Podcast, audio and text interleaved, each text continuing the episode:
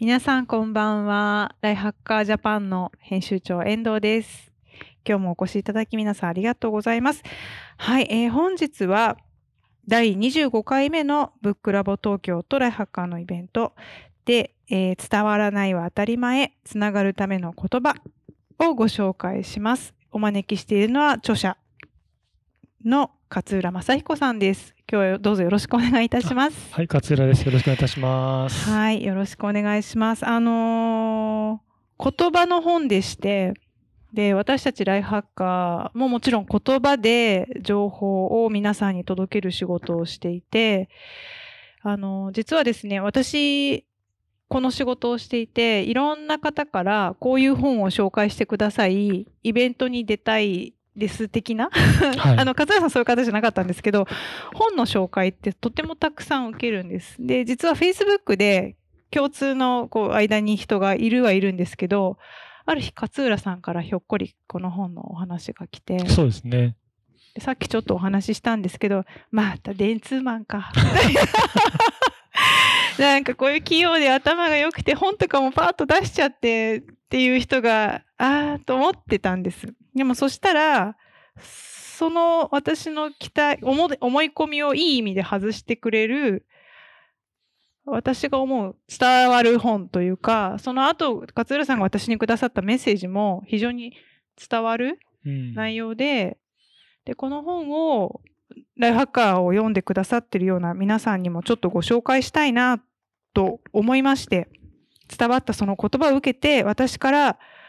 お願いしますっていうふうにオファーをして今日はお越しいただきました。前置きが長くてすみません。じゃあ勝浦さんどうぞよろしくお願いしまあす。よろしくお願いいたします。はい。ということで、ちょっとこの本を表されたきっかけどういった、たなんでしょう、理由というか、まあ、もうコピーライティングがご専門ということで、言葉のことはもう日々ずっと考えていらっしゃると思うんですけれども。そうですね。あの、まあ、この本を書くきっかけになったのは2つあって、まあ、1つはつながりということで、まさにこの本のタイトルにもなってるんですけども、まあ、ちょっとあれですね、こう、人寂しいというか、うん。人が好きなところがあって、うん。まあ、ある時その異業種交流会というか、ええ。作る人の会っていう会を自分で作ったんですね。で、もうそこに来る人の、おまあ別にあの、資格があるわけじゃないんですけど、そこに来る人は何かを作ってる人で集まって飲むと。で、そこで何をしたかったかというと、それぞれが作っている人たち、つまり何か自分が真摯に向き合って何かを作っている人たちは、例えばそれが陶芸家とかええ映画監督とか、はい。コピーライターであって、全く違ったことをやっていても、共通言語があるはずだっていう仮説を自分の中で持ったんですね。なので、えっ、と、Facebook を使って、まあちょっと Facebook を使うの好きなんですけど、それで声をかけたところう、ん、まあ結構な数の方々が来てくれて、ええ実際今、えっ、と、登録人数だけど50人ぐらいいるんですけど、あ結構ですね。はい。で、その中に公文社さんの関係者の方がいらっしゃって、ええで、あの、仲良くなって、ちょっと雑談をしてるときに、まあ、本を書いてみたいと思ってるんですよね、みたいなことを言ったら、じゃあうちで書きませんか？って言ってくれて、で、それがそのまま形になっていったと。うんあの、この帯のコメントの推薦コメントを書いていただいてるのは、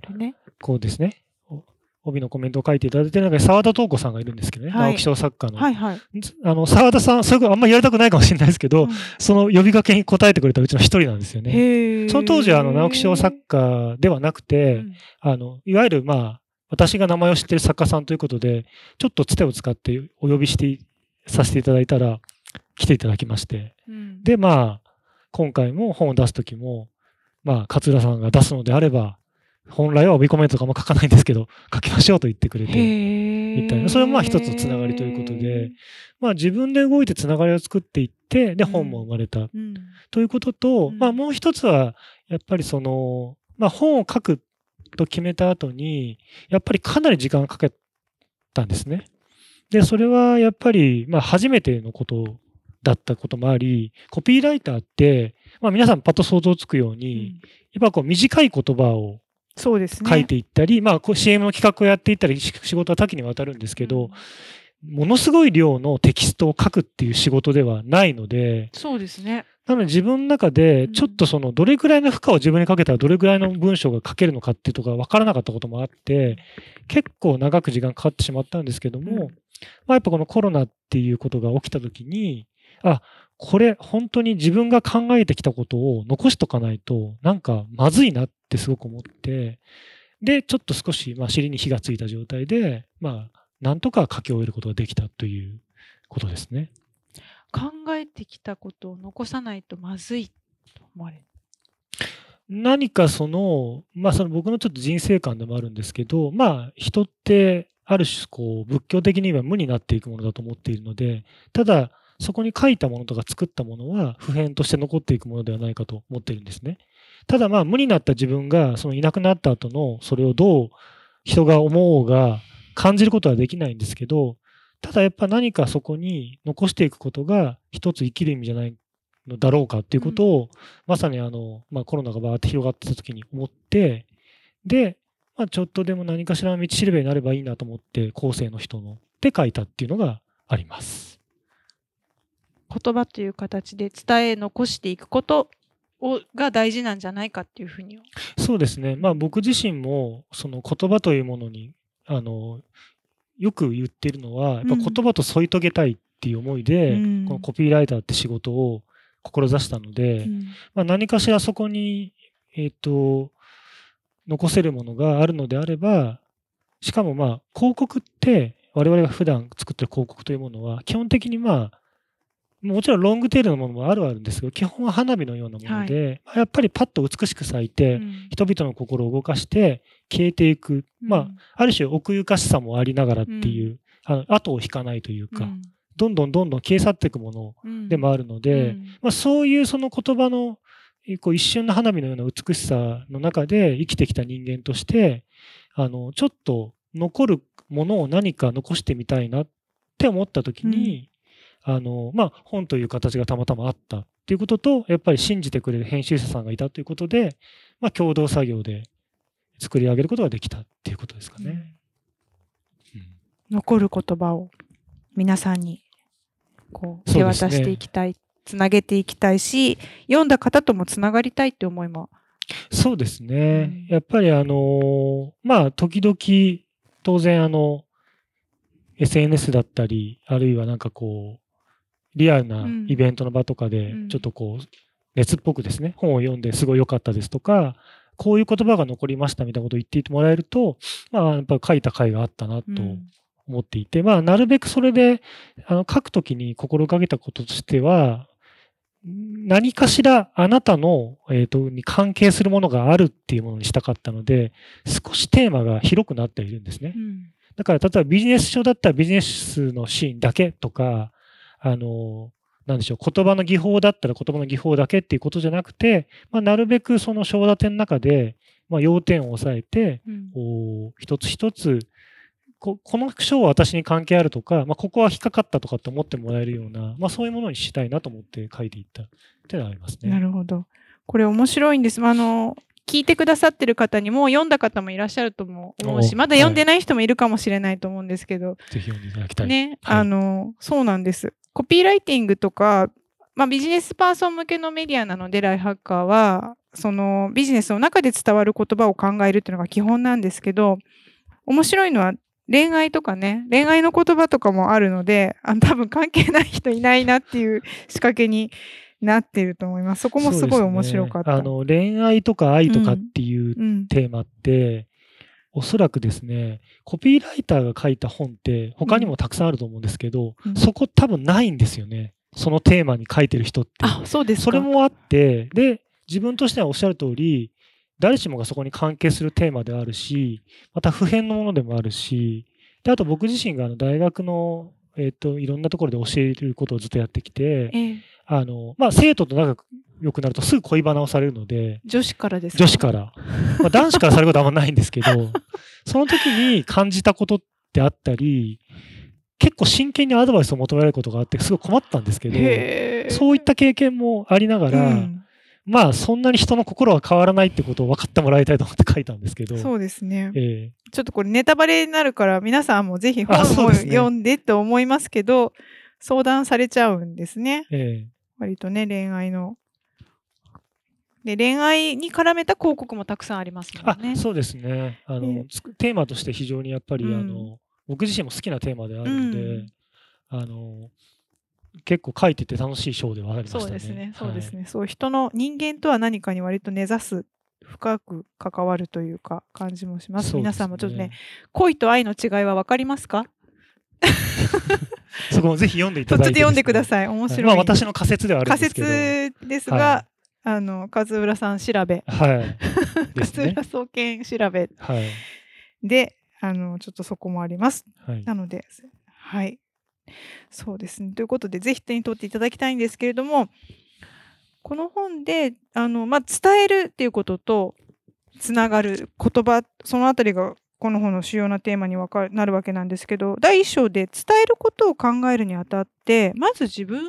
と向き合うことを、あの、進めていらっしゃるんですよ。その理由ってどんな感じなんでしょう？かそうですね。あのこれ、まあ、いろんなところで先ほど講義をさせていただけいただいてるって話をしたんですけども、一番最初に言うことってのが、自分とは何者なのかってことを考えましょうって必ず言ってるわそれめっちゃけですね。なんか難しいですね。そう。で、それって、やっぱり、特に大学生なんかはこう面食らうわけですよ。あの、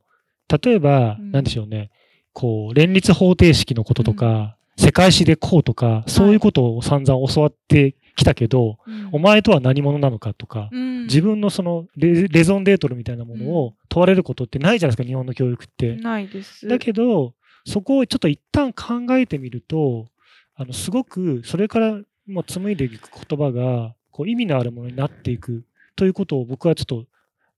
自分でも思ったし、教えてきて思ったんですね。で、それが自分というものがよく分かってない人が何をやるかっていうと、いあのいわゆるヒント本とか、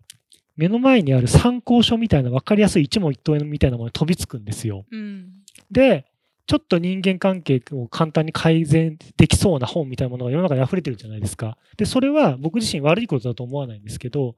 それを、その一問一答形式の狭い範囲のものを読んだとて、読んだとて。それがちょっと違うケースとか、自分に当てはまらないと思った時どうすればいいのってまたなるわけじゃないですか。だから自分は、などういう人間でどう、どこに向かっている、だからこういう言葉を紡ぎたいとか、こういうつながりをしたいっていうことを、ちょっと今、せっかくこの本を手に取ったんだったら考えてみませんかっていう、まあ、ご提案なんですよね。うん。まあ、急がば回れみたいに見えるかもしれないですけど、そんなに別に手間がかかるものでもないですから、うんあの、ちょっと、一回ちょっと深いところで自分を考え直してから、そのいろんな風に自分の言葉のあり方とか人との向き合い方を考えてみると、意外と、あの、まあ、スポーツでいうところの、ちょっと基礎体力をちゃんとつけてから、試合会場に向かうみたいな感じになるんじゃないかなと思っているっていうことですかね。その自分と向き合うとか自分を知るためにこういうふうにやるといいよ。あの例えば最強の思考は言語化で紙に落として音読するのが最強だっていうふうにこの本の中でもおっしゃってましたけど自分っていうね24時間一緒にいるけどこのよくわかんないやつをどうやって深掘りなさってますか？あるいはどう進めますか？それを皆さあーなので、ん。うん。えっと、一番ささっきもおっしゃっていただいた通り、一番、えっと、自分というものを知る、あの自分の思考を整理するというやり方で言うと、はい。やっぱり自分が今考えていることを紙に落とすか文章に落とすというのが一番いいと思います。で、あの、音読はでできればぜひいいですし、僕もちょっとやってますけど、まあ、あの、場状況においてはできない時もきっとあると思うので、あの、ただ、毎日何か考えたことを、えーっと、例えば何分とか決めて、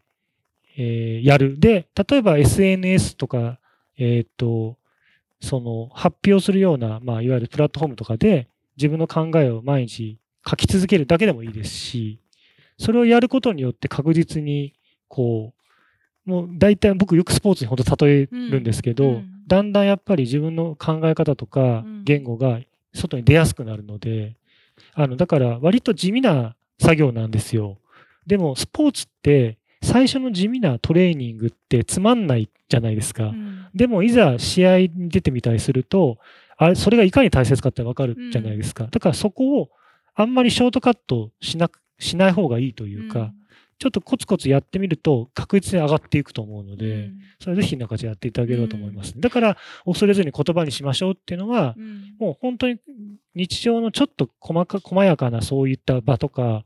短い言葉でもいいから、世に出す。世に出すっていうことは、自分以外の他者に何かを訴える、えっ、と、伝えようとしてみる、メッセージをしてみるっていうこと。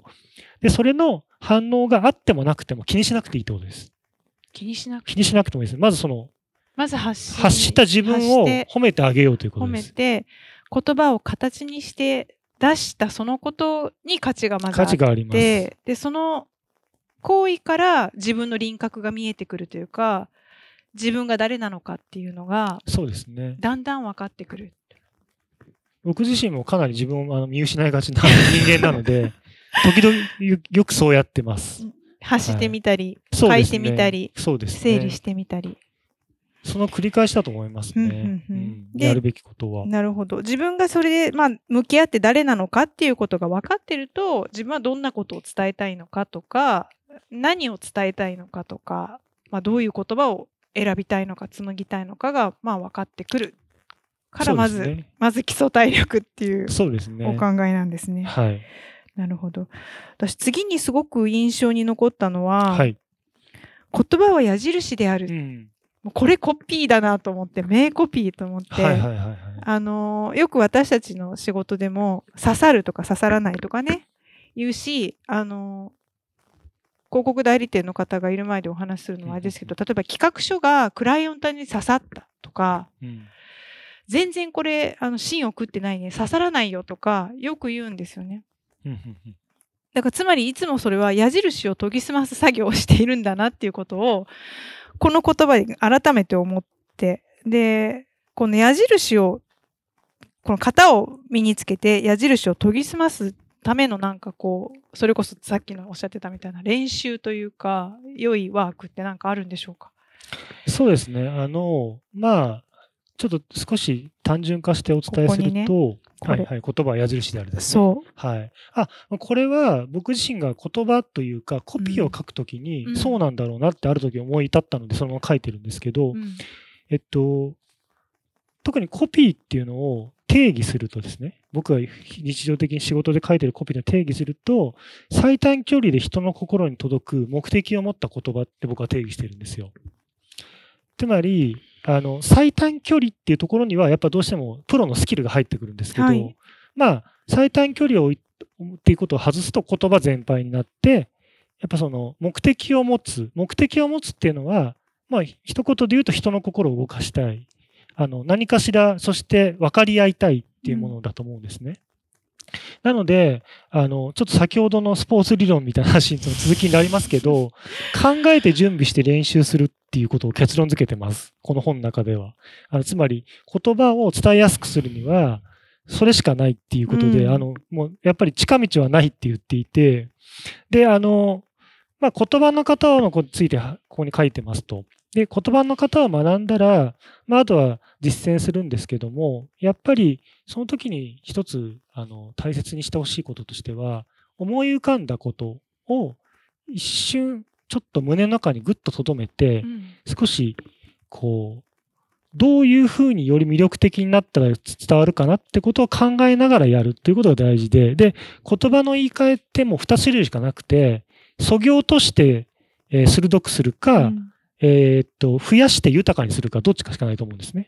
で、今それがどっちが自分にとって、あの、適してることなのか、やるべきことなのかってことを考えながら、その言葉について、えーっと、深めていく。まあ、例で言うと、本にも書いてますけど、えー愛してるの言い換えが、夏目漱石は月が綺麗ですね。で、で双葉亭使命は私は死んでもいいわ、だったみたいなことがありますと。そういうことを、自分の中で考えて、ちなみに僕自身が、えっと、まだ、えー若手の頃に、先輩にこれ、この話をされ、お前だったらどういうか書けって言われて、うんその時僕は、えっと、世界で一番嫌いになってしまいそうって書いたんですね。愛してるの言い換えを。で、それは、愛っていう言葉の反対語は、憎しみじゃなくて無関心だから、一番愛してる人は一番世界で嫌いになる人じゃないでしょうかって先輩に言ったら、まあ、ちょっとだけ褒められたっていう経験があって、まあ、だから、あの、そこまで、あの、今、ちょっと、若干コピーライター、あの、うんレジェンド、今、あのコピーライター道場。道場みたいな話になっちゃったんですけど、あのそんなこともやらなくていいので、うん。あの、どういうふうに言ったら一番伝わるかってことを考えること自体がとても意味があるので、まずそこですよね。その時に削るか増やすか、やどっちかでやってみてください。あの、なんか曖昧にやらずに、うん、もうすごく短く伝えようでもいいし、もうちょっとこう、ストーリーのようにうん。伝えてみようでもいいですし、そうやると割と明確に伝えやすくなるんじゃないかなと思いますね。一。回踏みとどまって、これを。伝えるベストな届きやすい伝え方なんだろうって一旦考える。そうですね。だから増や、すのか減らす世の。中に愛してるって言葉が溢れていて、愛してるっていう言葉がそのまま伝わると状況もあると思うんですけど、自分というフィルターを一回通したら、なんて言ってあげられるだろうっていうことが大事で、うん結果何も言わないも選択肢だと思うんですよ。うんただ黙って見守るっていうのも。ただそれが本当に伝わるのかってことを考えてあげなきゃいけなくて、言葉は万能ではないので、うん必ずしも言えばいいってもんじゃないですけど、うん言うとしたら、どこかでちゃんとあなたのフィルターを通して、しで、そのために考えて準備して練習しておくことが大事であるっていうふうに伝えてるということですかね。出したい時に出せるようにというか、一番いいパスを出せるようにとね。いうか、練習しておく感じでしょうか。そうですね。でなんかこう、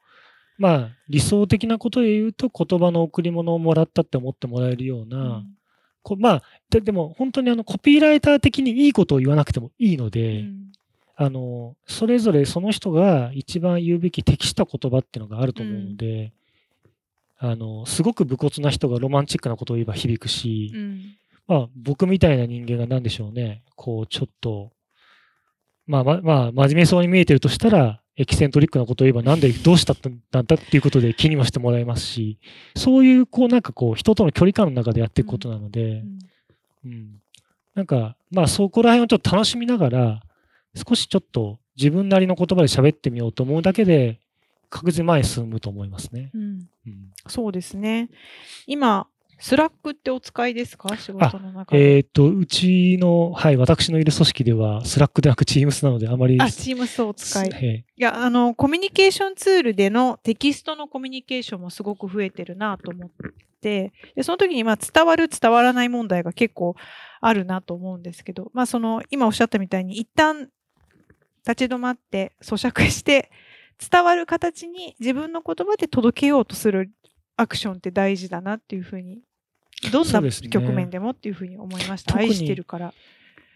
その、おっしゃってるテキストのコミュニケーションで、うん。やっぱり我々コミュニケーションの会社にいても、伝わってなくて、ミスが起こることが多くて、うん。ほんの些細なことなんですけどね。読み違えたごめんねみたいなやっぱやりとりは日常茶飯事なので、あで、その時に、あの、やっぱ大事なのは、相手の立場に立ってやっぱりいかに考えるかで、今この状況で、この言葉では足りてないなとか、今この状況で、この言葉をが多すぎるから、もうもっとシンプルに言わないと、あの余計な情報を受け取っちゃって変なことしそうだなとか、うん。まあ、そういったことを一個一個うん、こう、まあ、でもトライアンドエラーから学んでいくしかないんですけど、あの、結構気を使わないと伝わらないっていう前提に立つうと、ん。だいぶそこのミスは減っていくと思いますうん。ね。あの、丁寧なぐらい丁寧でちょうどいいみたいなことはありますね。そうですうね。ん。まあ、小さな Slack の、あるいは Teams のコミュニケーションであっても、メール一本であっても、受け取った相手がどう受け取るのかっていうのは一度考えてみるっていう基本的なことですが、そうですね。うん丁寧すぎるほどにという感じですね。だから、もうじゃあそこ、その繰り返しで言葉、矢印が研ぎ澄まされて、ね。型ができて、型を身につけてっていう形になる。そんな感じ。あの、で、まさに、うん。さっき遠藤さんがおっしゃったみたいに、うん。刺さる言葉を我々は日々作ろうとしている。うんでも刺さるということは痛みを伴うこともあるわけですよ。つまりコピーライターとして最もやってもいけないことは、その我々の言葉によって人を傷つけること。えーで、人は絶対傷ついちゃうもんだと思うんですね。ちょっと、でも、とはいえ、ちょっとここの場だから言いますけども、だけど、その痛みをちゃんと想像しながらギリギリのラインをどこに設定するかっていうのが、やっぱりプロのスキルなんですよね。あのーまさに我々というか、私がこの業界に入った約20年ぐらい前と比べて、もう表現の幅ってね、もうこうなってるんですよ。日本って特に。それはいいことでもあるんです。つまり、LGBTQ 的な話もあり、どんどんその、今まで声を上げなかっただけで我慢してた人たちがいたと。あるいは何かしらの形でちょっと見過ごされた人たちがいたと。問題があった。それに対してみんなが気をする、気にするようになったからこうっていうのがあるし、ある種受け手とその送り手の信頼感が揺らいでるっていうことでもあると思うんですね。この状況の中で、この、これぐらいだったのがこんぐらいになってる状況の中で、いかに刺さる言葉を作って、しかも嫌な気にさせず、人の心を動かして、ちゃんとそれが、まあ、我々の仕事であれば経済活動につなげていくっていう、その難しさは日々感じてますね。言っちゃいけないことがいっぱい増えましたよね。増えましたうね。んで、私自身もちょっとそういう、あの、いわゆる、あのダイバーシティ、エクイティインクルージョンってはいいうところの、ちょっとあの、そういう、まあ、取り組みの、まあ、委員もやってたりもするので、ですね実は。うんそうするとやっぱこう、いわゆるエクアリティとうんイクイティの平等と公平のは違いみたいな、そういったことも本当に勉強しましたし、うん。なるほど、やっぱ平等っていうのはその人の属性とかに一切関係なく、一斉に何かを平等に、まあ、はまねくやることで、うん。公平っていうのは、その人一人一人の状況に合わせて、その対適切なものをこうこう考えながらやっていくみたいなことが公平と。で、今、公平が大事であるみたいな。そういうことを、やっぱり、あの、表現者として知らないと、うん。まあ何かものすごく大きな、あの、痛手を負うことになるんじゃないかなと思いながらうん。やっていました。で、あの、本を書くときもそこはちょっと意識をだいぶして書いたつもりはあるんですけど、うん。うん。うん。発しとしてとしてどなたが受け取っても私に当てはまるでもあるしどなたが読んでも傷つかないというか、うん。あのなんでしょうそうですねこう意地悪されたり侮辱されたような気持ちにならないあの女性が読んでも男性が読んでもいろんな方が手に取ってすごいじゃあそれ本当にニッチな中でいろんなこと配慮されながらこのボリュームで書かれたわけですね。そうですね。やっぱり、あのーまあでも、うんなんでしょうね。かといって、あんまりにも、こう、真面目に書いてしまって、毒にも薬にもならないっていうのを避けたかったんで、うん自分なりに実はちょっとずつ毒は入ってるつもりなんですけど、うんまあ、あの、そこはだいぶマイルドになったんじゃないかなと思いますけどね。はい。あの、ちょっとそこをあんまり指摘すると、ちょっと各所から怒られるんでは言わないですけど、そうか、はいあの毒っぽさはね多分ユーモアに消化されてる感じ。ねはい。それがですね、やっぱね、しあのまさに送り手と受け手の信頼関係ということで、うんまあ、この文脈で、このこのコンテクストでうん言えば、それはユーモアとして受け取ってくれるだろうみたいなことがドキドキしながら、やっぱり書く書いてるし、うんあらゆる表現者って、どこかそこは意識しながらやってると思うんですよね。うんうんそうですね。だからそこに関しては、やっぱりね、これ今、あの、カメラの向こうの、うんこの配信を聞いてる皆さんの、うんあの、との信頼関係で、はい、やらせていただいております。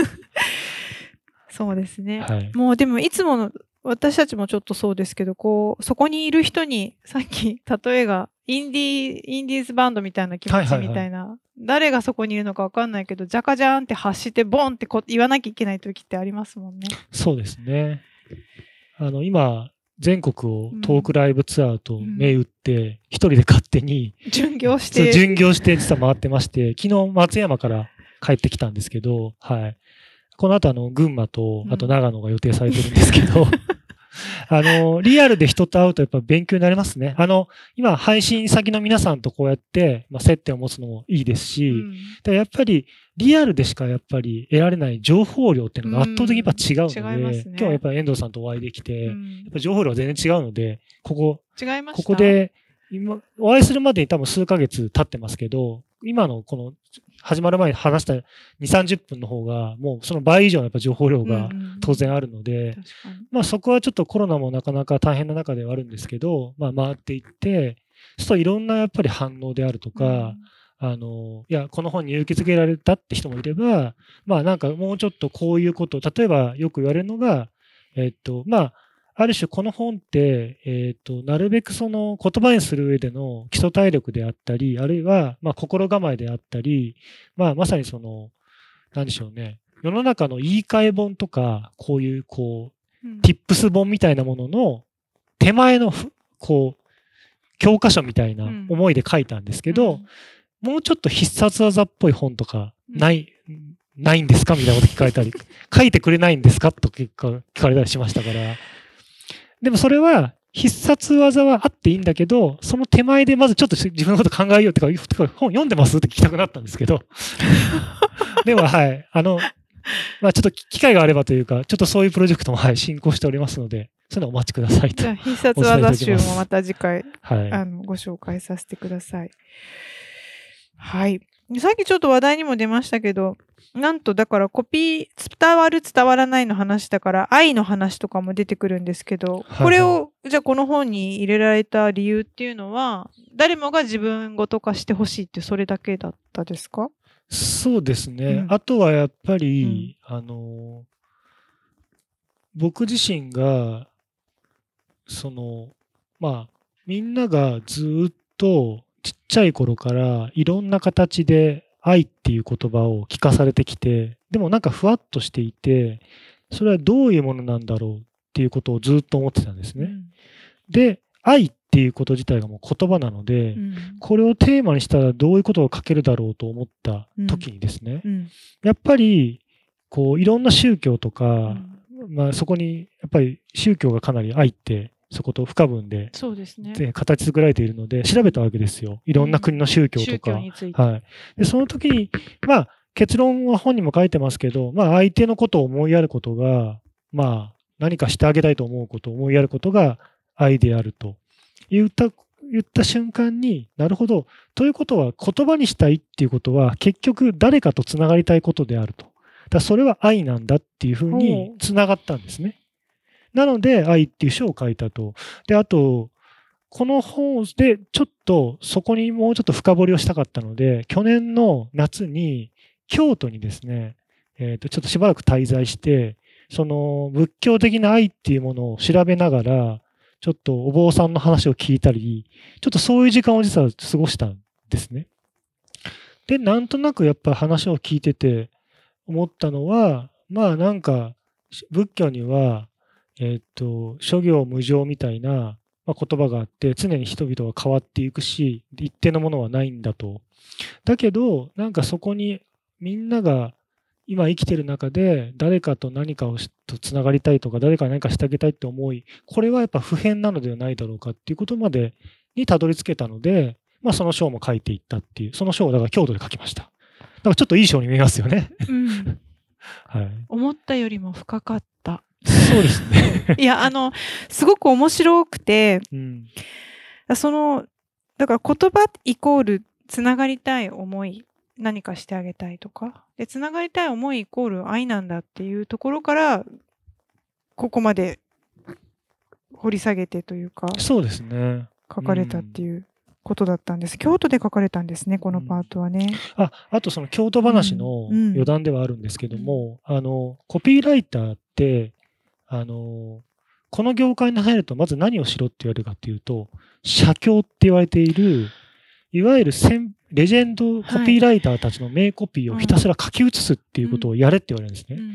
で僕もその世代なんでやったんですけど、うん。でちょっと今働き方改革とかですごいそれ時間取るので、うん。ちょっとどういうふうになってるか別に分かってないんですけど、うん。で、京都でも写経をしたんですよ。うん。天龍寺まで行って嵐山の。で、こうちょっと、般若心経を写経してみて、あ、やっぱり、そういう、例えば、コピーを学ぶのであれば、コピーをある種のその、まあ、精神な気持ちでというか、もう一から始める気持ちで当然、こう、か書いてみると。で、その京都での写経っていうのは、まあ、すまさに愛とかそういった大きなテーマを書かせていただく上で、ちょっとその仏教的なそういう考えの中に触れてみようと。で、そのちょっと居住まいを正して写経をやらせてもらったんですけど、まあ、先ほど言った諸行無常的な話とか、空足 zek 史とか、あ空足 zek 式、色足ゼみたいな、ああいうものが、ちょっと体の中に入ってきが、入ってきたような気がして、自分の中ではなんかすっきりと書けたっていうのがありますね。だから、あの、よく、ボキャブラリーを増やすにはどうしたらいいですかとか、もっとこういろんな言葉を知りたいとか使いたいんですけどどうしますかっって言われるんですね。でそれはもう、えっと、いっぱいいろんな言葉を喋り、いろんな言葉を書いて、で、あと言葉に声に出すってことをやっていくしかないと思うんですね。だから写経的な考え方ですよね。だけど、そういうちょっとこう一瞬地味に見えるものでもやっていくと、やっぱり血肉になって自分の体の中に入っていくので、ただあの、教科書を丸打ちするようなものは辛いから、やっぱり自分が好きな言葉はメモしていくだけでいいと思うんですよ。うんあ、これいい言葉だなと思ったらメモしてみる。うん映画の中でいいセリフを聞いたらメモしてみる。歌詞でいいセリフがあったら、ちょっとこあの書いてみる。で、うん声に出してみるとかうん。まあ、歌ってもいいんですけどね、当然。うんそういったことが、やっぱり自分の体の中に取り入れていくってことなんじゃないかなって思いますね。うん日々ちょっと意識をして気に留めてメモをしてみたり口にしてみたりすることで自分の体に入っていくようなそうですね。身につくという感じでしょうか？僕なんか割とだから、ランニングがすごい趣味で毎朝走ってるんですけども、あの、結構その、その時点で心に残ってる言葉とか、そういったものは、こう頭の中で詠唱しながらっていうか、走ってますね。うん最近一緒にの残った言葉とか何かありますか？最近印象に残った言葉、うーんとですね、あ、最近か。ちょっと前でもいいんですよ。詠唱してしまった言葉で。詠唱したしまった言葉は、うんと、あの、谷川俊太郎さんが好きなんですけど、そこにちょっと書いてますけど、はい、はい。そのなんか新しい、あんまん最近読んでなかった本を、あの詩をたまたま読んだので、それをずっとその詩を暗唱しながら走ったりしてますね。はい。あと好きなやっぱり小説とか物語とかの一節みたいなものをずっと頭の中でつぶやきながら、えー走ったりしてますね。さすが言葉のプロですねと きっと皆さんお思いだと思います。でも、あの、多分、今これを聞いてくださってる、マーケティングに関連する方も聞いてくださってるようですし、ライフハッカーの読者の、まあ、いわゆるビジネスパーソンで言葉に関心のある方も聞いてくださってるんですけど、今のはみ日頃のトレーニングとしてすごくヒントになるなというふうに思いました。はい。あとはですね、これも名コピーだなと思ったんですけど、はい第6章のビジネスの言葉っていうパートの中で、ビジネスにおいて自分の体から発するものは全て投資されていくっておっしゃっていて、これ、私ももう長くこう、し働いてる、仕事もしてるんですけど、本当にその通りで、やったことは全部何かしら自分にも何か還元されるというか戻ってくるというか、次のヒントがあったりするなと感じるんですけど、このことに気づかれた背景というか、そうですね。うん。あのー自分自身うがん。割とすぐ疑問に思うタイプなので、あの、例えば新人だった時に、会社で新人研修を受けてる時のマナー講習とか、まあ、その、やってはいけないこと集みたいな教えとか、まあ、あるいはその、なんでしょうね、こう、ビジネスのいろんな場に連れてかれて、まあ、ちょっといろんな、こう、言ってはいけないこと、言った方がいいこととかを、まあ、言われるわけなんですけど、で、それはその場その場で言うと、あ合ってる間違ってるがあって、まあそうなんだな、そうだな、なんだなと思いつつ、で、自分自身がちょっと年齢が進んで、新人研修を客観的に見る場があって、で、その時に、あの、やっぱりこう、同じように名刺交換の仕方とか、こういう電話応対のマナーとかをやっていて、で、でもが、そこにいる新人たちはあまり何の疑問もなくそれをやっているんだけど、うんやっぱりこれなんでやってんのかなっていうことを講師の人に聞いてみたんですよ。したらなんかね、変な顔されたんですよね。なんでこの人そんなこと聞くんだみたいな。だってそれはマナーなんだから、うんそう当然でしょみたいな感じだったんですけど、で、自分の中で考え抜いた挙句に、あ、そっか、結局、こういうことを全部やることが、あの、自分のためになるとか、うんうんとかっていうことよりも投資なんだと。で、これをやることによって、投資だからリターンがあるんだと。いうふうに考えれば、すっきりとできるんだけど、あの、なんかマナーだからやれって、その校則の延長みたいに教え続けていくと、な、なんでこれやんなきゃいけないんでしたっけってことがずっと疑問から解けないので、これをやることが、あの、ある種の投資になっていて、そういう、そういう世界なのであると。うんもちろん常識が変わっていくかもしれないですけどね。っていうふうに考えたらすっきりしたので、で投資だからリターンがあるし、当然、投資に失敗すればマイナスもあるけれども、確実にそこには学びがあるんだっていうふうなふうに捉えたことによって、だいぶすっきりしたの。ということ、で、あの、まあ、何の意味があるんですかって聞かれたときに、まあ、マナーだからっても答えることは僕はなくて、とこれは投資だからって言って。君はこれを知ることによって、自分に対して投資をしているのであると。で、な必ずそこにはリターンがあるはずであるっていうふうに言っているってことですね。でも疑問を持つのは大事よって必ず言いますけど。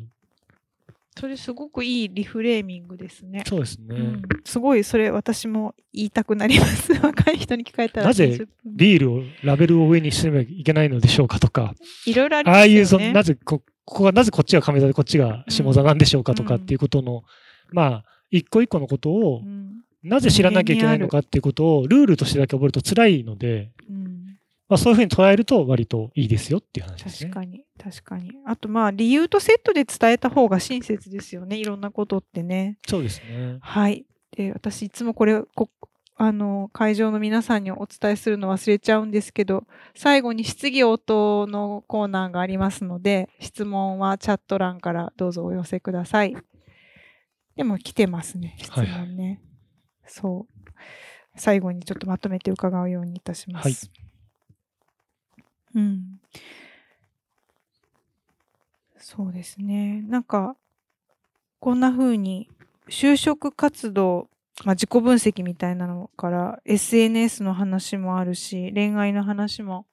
今必要な言葉とかこうぎゅ本当に網羅的にというかぎゅっと詰め込んでいただいてると思うんですけど一番伝えたいかったことっていうとどういうこの本で届けたかった愛愛の話も出ましたしあのーまあ、えっと、繰り返しにはなりますけども、実はこのサブタイトルが割と評判がいいんですよ。これねうん。伝わらないは当たり前って。で、これをお考えたときに、まあ、ある種、なんかこんな突き放したようなことを言う言うのってどうなんだろうっていうのが自分の中で疑問としてあったんですけど、うんこの言葉がだいぶ好きとか、こう救われたって方が多くて、つまり、あ、やっぱりそうなんだなと思うのは、人と人って、僕、やっぱり分かり合えないと思ってるんですね。ちょっと今、今までのこの話何だったんだと思うかもしれないですけど、本質的に分かり、あの、わかりますわかります100%分かり合うのは不可能だとやっぱり思っていわて、かります。自分自身ではない以上。うんだから、一回伝わらないのことは当たり前っていうふうに、まず自分の中でちょっとこう、視点を変えると。それでも伝わり、伝えるたい、つながりたいと思うこと、あるいは相手と分かり合いたいと思うこと、そういう相手がいること、そんなふうに行動した自分がいることっていうのを、えっ、と、褒めたり、誇ろうと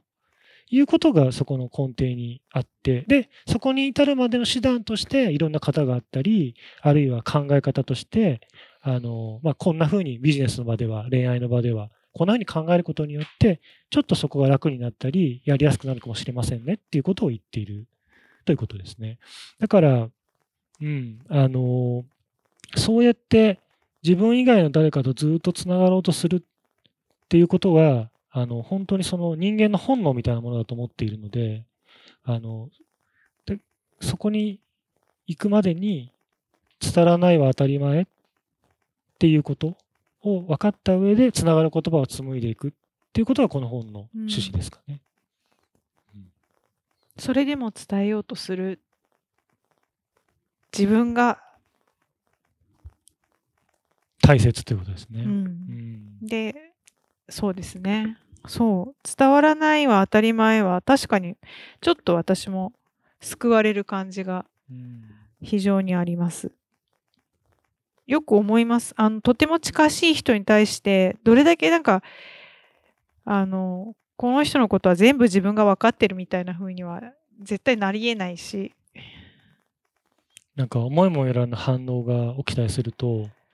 自分を責めたりうん。落ち込んだりするじゃないですか。いい時はいいんですけどうん。それはそういうものだってまず思った方がよくて、うん。で、いい時も悪い時もあるし、伝わる時も伝わらない時もあるんだけども、うんただ、おそらく愛があれば、相手は一生懸命伝えて、自分のために何かをしてくれようとしてるってことは伝わると思っていて、そこは信じていいと思うんですよね。なので、そういうちょっと章立てになっているうんではあるんですね。はい。ありがとうございます。ちょっと触発されて質問が届き始めていますので、ありがとうございます。伝わってます。伝わってる感じがします。伝わってますでしょうか。じゃあちょっと質問に行きたいと思いますいいですか、はいそう。SNS で自分の意見を発信する際に反応を気にしないというのが難しいです。どうすれば気にならなくなりますか？気になりますよね。あの傷つきますよね。傷ついたりなんかあと何回ももう見に行っちゃったりとか一回ポストしたやつ。ああ、そうですね。まあでも、続けていってですね、えっと、誰からの反応が欲しいのかって、僕そういう時聞くんですよ。同じような質問何度かされたことがあって、ええで、誰に反応されたいのっうんていうと、いや、まあ、誰ってことはないんだけど、大勢とか、じゃあまず、どういう人に反応されたいかっていうことを自分の中で確認しようよと。で、その人一人からでも来たら、うん嬉しい人っているのとか、まあ、いたらいたでいいし、いなくてもいいんですけど、っていうふうに、あの、不特定多数の何かのリアクションがないことに対して悩み続けると、病気になっちゃうと思うんですよ。だから、誰からの反応が欲しいのかっていうと、僕はやっぱり継続的にというか、んずっと、まあ、SNS で顔も見えないフォロワーの方々とかいっぱいいますけど、うんそういう方でもやっぱ継続的にいろんな言葉をくれたり、あの反応をくれる方がいて、そういう方のためにやっているし、まあ、そうじゃない方でも全然反応くれて嬉しいんですけど、そういう方がいある日大量にいなくなったらちょっとあ気になりますけど、そうな何かあったのかと思いますよね。あるいは何か自分に落ち度かと思わないでもないですけど、うんそういうこともないですから、あのまずそこはちょっと自分の中で整理して、どういう人から反応がもらいたいのか、続きと反応がもらいたいのかを考えると。うんあとは、継続していけばあの増えていくと思います。あの人って見てるので、私もそこそこフォロワーの方がいますが、当然それがすあの1年とか数半年とかできたわけでもなくて、やっぱり自分なりにこう考えたことを言葉にしようって、そうなったあのきっかけも実は本の中に書いてるんですけど、あのうん。そうなっていったきっかけみたいなことも含めて、まあ、継続していって、まあ、自分の苦にならないペースでそれをやってきたから、まあ、ちょっとずつそこら辺の方々が増えてきたってこともあると思うので、まあでもやっぱあれですよ、あの、そんなに多くの何千人何万人とフェイス2フェイスとかでつながることできないので、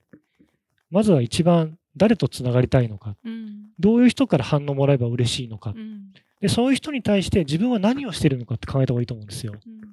あの自分もちゃんとそこに反応してるのかとか、うん反応が欲しいのであれば自分もしてるのかとかね、うんそういうことを一個一個考えていくと、割とそんなになんかこう落ち込まずに済むんじゃないかと思いますね。なるほど。人の反応を見に行きたい自分を見るわけですよね。そうですね。自分がなんでそれを気にするのかとか、ここに自分は一体何を期待してるのかとか、むしろここでもまた自分が、じゃあ一体何をこれによってしたいのかとか、そういう。方に意識を向けた方がうん気にならないというか、まあ、その反応との付き合い方が変わってくるってとこですかね。そうですね。やっぱアンコントローラブルなものなので、うん人と人っていうのは、僕自身もじゃあやっぱりなんでしょうね。えーっと、その自分の、例えばイベントとかでうん、こう人が、ドタキャンとか増えると、ちょっとやっぱりこう、なんかこう、シュンとしますけど、まあでも人には事情があるからなって思った方がいいんですよ。そうね。そんなにみんな悪気があってやってないと思ううんで、んあんまりつながりが深くなければ、うんそういうことにもなりますし、うんあじゃあやっぱり自分自身のこれ、佇まいというか、まあ、ある種のこれからの、まあ、アクションによって、それがまた変わっていくかもしれないなっていうふうに前向きに捉えていかないと、何度も言うけど病気になっちゃうんで、そうですね。はい病気にあんまり気にしないでください。ならないように。はい。そうですね。そう、自分でコントロールできないことに対してあんまりやまない方がいいです、ね。自分であんまりコントロールできないことに主眼を置かないで、うん自分うがんコントコロールできる、きること。自分、動詞として、うん。自分を動詞にしたときうんに自分ができることで、なるべく物事を構成していって、うんどうしようもなくそのできないことにだけ、ちょっとだけこう、どうしたらいいかなって悩むっていう。あくまで能動でやるってことですね。能動でやる。そうですね自分が主体。そうですね。例えば何か SNS に書き込むとか、えー、と自分のアカウントを開設するって能動じゃないですか。そこに人が来るとか、反応がたくさん来るっていうのは受動なので、それをやっぱり増やしたいためには、能動の自分でどうするかってことをやらないといけなくて、え来ないなとか、あの受動の原因とかをずっと考え続けてるってもう、やっぱりこう、うん自分でコントロールできないことだから、こう、どんどんこう迷ってっちゃうだけなんで。なのでやるべきことをやったら、あとは堂々と構えていてください。いずれ増えます。はい。はい。素敵なアドバイスでした。相手によって言葉遣いやコミュニケーションの方法を変える必要があると思うのですが、そう思うと言葉が詰まったり考えすぎてしまい、思うように伝えられないことがあります。そういった時のアドバイスをいただきたいです。なんか みんな切実ですね。切実ですね。あの、こちらの方のその悩みが、ちょっとその、どういう状況とどういう状況のことを指してるのか分かんないんですけど、あの、僕もすごく思うのは、ビジネスの場とプライベートの場って、もう本当に分けた方がいいと思ってるんですよ。うん。つまり、今僕、どちらかというとビジネスモードで喋ってますけど、これ、当たり前ですけど、遠藤さんもそうだと思うんですけど、僕、あの、親戚のおじさんおばさん理論って呼んでて、親戚のおじさんおばさんの前でこんな風に話さないだろって言うわけですよ。まあ、そうですね。だからそれが本当の君でもあるし、こっちの君も本当の君なんだけど、こことここは分けて考えた方がよくて、うんあの、普通も、いわゆるノーマルモードの自分をビジネスの中になんか入れよう入れちゃってうっかり、そこで何かをされると、ノーマルモード、つまり本当の自分を否定されたような気分になるんですよ。うんだけど、もうビジネスの場ではビジネスの自分としてやるのだっていうことで、その、で、先ほどおっしゃってた相手によって立場や言葉遣いを変えるってまさにそれで、もうそう、それでよくて、で、本当の自分はこんなんじゃないんかな、ないんだよって悩む人たまにいるんですけど、うんどっちも本当の自分なら大丈夫です。うんらそこはもう分けて、モードをね、分けて、分けて、はい。ビジネスの自分としてビジネスで適切な、まあ、言葉とコミュニケーションを相手によって選べばよくて本当の自分は家に帰ってそうですね。よお風呂に入って、くだからビジネスで悩んでたり、あるいはですね、こう、恋愛とかで悩んでたとするじゃないですか。で、経験ある人結構いると思うんですけど、ある時親戚の集まりその場で行っうて、んなんかもう全然そういうモードと関係なく親戚のおじ ちゃんおばちゃんが、おお、大きくなったね。何やってんねみたいな。すごい無防備なそうそう、無防備な感感じになって、あ、なんかこの人たちに仕事の悩みとか恋愛の悩み話してもしょうがないなみたいな。ね昔この人にとってはもう昔からいるあの、おいとこ、そうそうそう、メイでしかないんだなみたいな。うんすごいエピソードとか知ってたりねそうそうそうそう。そういう風に切り替えると楽になるじゃないですか。あ、私こっちも普通にほん、うん本当の私なんだみたいこな。だそういう風にこうんう切り替えることは結構うん大事だと思いますうね。んうん。黒歴史知ってるいとことかねそうそうそうそう。あなんだ自分っていろんな面があって、うんビジネスの場ではこうだけど、プライベートはこうで全然いいんだと。うんで、まあ、そどでもすごく大事なのは、どの場でも、ビジネスの場でも、プライベートの場でも、何でもいいんですけど、友達をやっぱり何かちゃんと持つと。仲間をねそこでやっぱり会話をするして、やっぱその、こう、お互い吐き出し合うことで、あの、救われていくので、ただ、そのビジネスの友達をよくプライベートに入れようとする人いるんですよ。うんで、そこでね、結構あの、人間関係がダメな人もいる。あ、もちろんあの、あれですよ。ビジネスの友達がプライベートの友達になってくる人もいるんだけど、なんかね、ここ分けてる人って結構いるんですよ。確かにうん。あまあそれはいますねうんうんで、あの、すごいビジネスで仲いいんだけど、うんあ、じゃあちょっとね、年末みんなで旅行行かないとか言ったら、うん。いや、ちょっとそういうのじゃないんですけどね、みたいな。そういうのもあるので難しいんですけありますあどり、はい。あの人によってそこいろいろですよね。そうそう。だからうん。人それぞれ、あの、境界線ってあるから、うん。まあ自分なりのそういう、こう、ちゃんとこう線引きを持って。もうで、とにかく、こう、状況状況において本物の自分はそこにいるわけだから、うん。その自分としてちゃんとやれば、はい、そこの悩みは多分減ってくんじゃないかなと。思います。チャンネル切り替えて状況状況の本物の自分で。誠実に向き合い合っていくということですね。はい。えー、次です。SNS など言葉と発信がより身近になってきている現在、勝浦さんから見て、世の中で発せられている言葉はどのように変わってきていると思いますか？ああ、の、僕自身もちょっとその傾向がやっぱりあるんですけど、やっぱり強くて言い切り型の言葉がやっぱりどうしても目立つようになっていて、で、少しちょっとだけ暴力的だったりするので、あの、う、あ、そうかなとか、あれは間違ってるとか、あれは全て悪であるとか、これは陰謀であるとかね。そういう言葉にみんな引きつけられる傾向があって、これあの、ちょっと知り合いのウェブメディアの編集長さんも言ってたんですけど、あの結局みんなもう本当のことがわからないから言い切った方がいいみたいな、何かを書くんだったらメディアで、ウェブメディアとかで。うん。っていうのはあると思うんですけど、まあ、僕なんかは割とね、き何かと疑問を持つタイプなので、言い切り型の言葉にものすごいやっぱりちょっとこう抵抗感があって、本当かなみたいなって思っちゃうところもあるんですけどね。ただ、人に物事を伝えていく上では、あの、どうしても立場をはっきりさせないと伝えづらくなるっていう現状があって、こんだけ情報が溢れてると。なので、SNS, SNS の中ではそういう言葉が溢れてると思います。が、あの、何度も繰り返しになりますけど、自分とは何者なのかっていうことは言い換えれば自分の意見を持つっていうことなので、まあ、自分の意見を持った上で、そういういわゆる言い切り型の強い言葉とか、何かこう、ものすごく信頼できそうに見えるけど本当かなっていうものを常に疑りながら、まあ、信じながらやっていくってことが大事かなと思いますね。だから、やっぱり、あの大事なのは、すごく信じるし、すごく疑うっていうことだと思います。どんな、あの、いい人、いい、いい人というか、どんないい物事でも、どんな悪い物事でも、当然、両面あるので、うんで、人間ってよく二面性とか言われますけど、うん人間自体が裏表じゃないんですね。多面体なんですよ。うんだからどんな人間、どんな自分も、さっき言った通り、プライベートから仕事からいろんな自分がいるように、人は、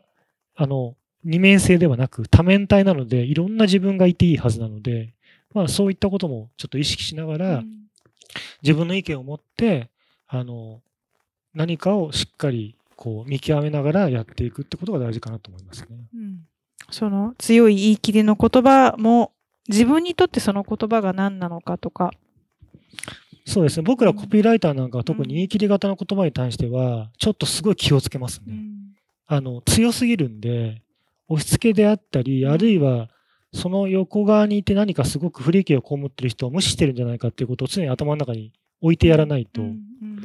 いけないと思ってるんで、うんまあそういって、それもやっぱり業界の先輩方に教えてもらった、あの、大事な心理かなと思いますね。うんはい。ありがとうございます。もう一つあります。はい伝わらないことを受け入れるための心構えを教えてください。伝わらないは当たり前。心構えですか？うんあそうですね。うーん。なんでしょうね。まあ、きっとこうおっしゃってるっていうことは、うんもしかしたらちょっとこう、好きな人の話とか、うん恋愛的なことなのかもしれない。しれないですけども、うーん、そうですね。そこに関しては、ちょっと、人の気持ちって、実は僕、言葉で動かせる部分も当然あるんですけど、結構その割合って少ないと思っていて、何かもっとこう全体的な、まあよくね、その人間の視覚情報で言葉は本当に少ないみたいなことを言うじゃないですか、コミュニケーションの中では。なので、まあ、言葉がいくら上手くても伝わらないこともあるし、言葉が全然下手でも伝わることもあると思うので、まあその人のことを真剣にちゃんと考えて、ポイントはですね、自分の思いだけを伝えようとしないことをですね、相手の気持ちに立って伝えようとして、まあそれでもダメなことも多いじゃないですか。だって恋愛の物語って大体失恋するじゃないですか。そしてみんなそこに共感しますよね。だから、うまくいかないことが本当はみんな分かってるんですよ。前提であるって。だから、うまくいって結婚してる方とか奇跡だっていうことなんですよね。本来的には。なので、まあ、うまくいったら幸せだし、まあよく言われてる、僕好きな標語で、あの、愛してその人を得ることは最良であると。で失うのはその次にいいっていう言葉があるんですけど、まあそういう気持ちでですね、まああの、その気持ちがあるのであれば、うんトライしていただいそうでて、すね。うん、伝わったら最高で、伝わらないのはその次にいいです、その次にいいってことだということだと思います。はい。という気持ちで。あとは感想がいくつか来ています。はい。通常の愛とは特別なことではなく、つながろうとする意思があることなのかもしれないと学びました。こう皆さんちゃんとこうやって配信用のコメントくれるんですね。あのね、すごいなんか皆さんアンケー前向きですトもねね。、くれる、回答来るんです。はあ、なるほど。じゃあなんかはいアンケートもぜひ楽しみにしておいてそうですねはい。分かり合えて当然というのは実際の非現実で分かり合えないことが当然のことだと少し考えればすぐ分かるはずのことが社会的規制や個々の感情が障害となってなかなか気づかずにいたのだと察せられます。分かり合えないからこそ分かり合おうとしたために関わる関係こそが本質的であるしそこに愛、つながろうという意志があるのではないかと私は捉えております。すごい感想。あなんかそんなうん。素敵な言葉ありがとうございます。ね、皆さんからも言葉が届きましたということで、んありがとうございます。つながった感じがはい。ありますね。ありますねここから、会場からは見えないんですけど、オーディエンスの方は、皆さん今日は聞いていただいて本当にありがとうございます。はい。ではちょっと私からは次回の予告をさせていただきつつ、最後に、つながるための言葉とはという一言で、勝浦さんに締めていただきたいなと思います。じゃあちょっとお願いします。じゃあ告知をしている最中に書くってことですね。そういう段取りです。はい。ありがとうございます。はい、えっ、と、次回はですね、12月の6日に配信予定でして、えー、異能の掛け算という、井上和孝さん、サンアスタリスクという会社で新規事業の開発をもうガンガンやっていらっしゃる、えっ、と、ライフハッカーにも何度かご登壇いただいたりご登場いただいている井上和孝さんの新刊をご紹介します。どうぞお楽しみに。そして、コピーライターさんはこういう時に字を書くのは大変ハードルが上がる。そうなんですよ。皆さん、あのね、あの、配信のこの聞いてらっしゃる皆さん、コピーライターがな何が一番嫌かっていうと、あのね、まあ、最近では全然いかなくなりましたけど、年齢も上がったんで、あの合コンとかで、私にキャッチコピーつけてって言われるあれね、一番嫌なんですよ。あの、絶対滑り倒すんですよ、もう本当に。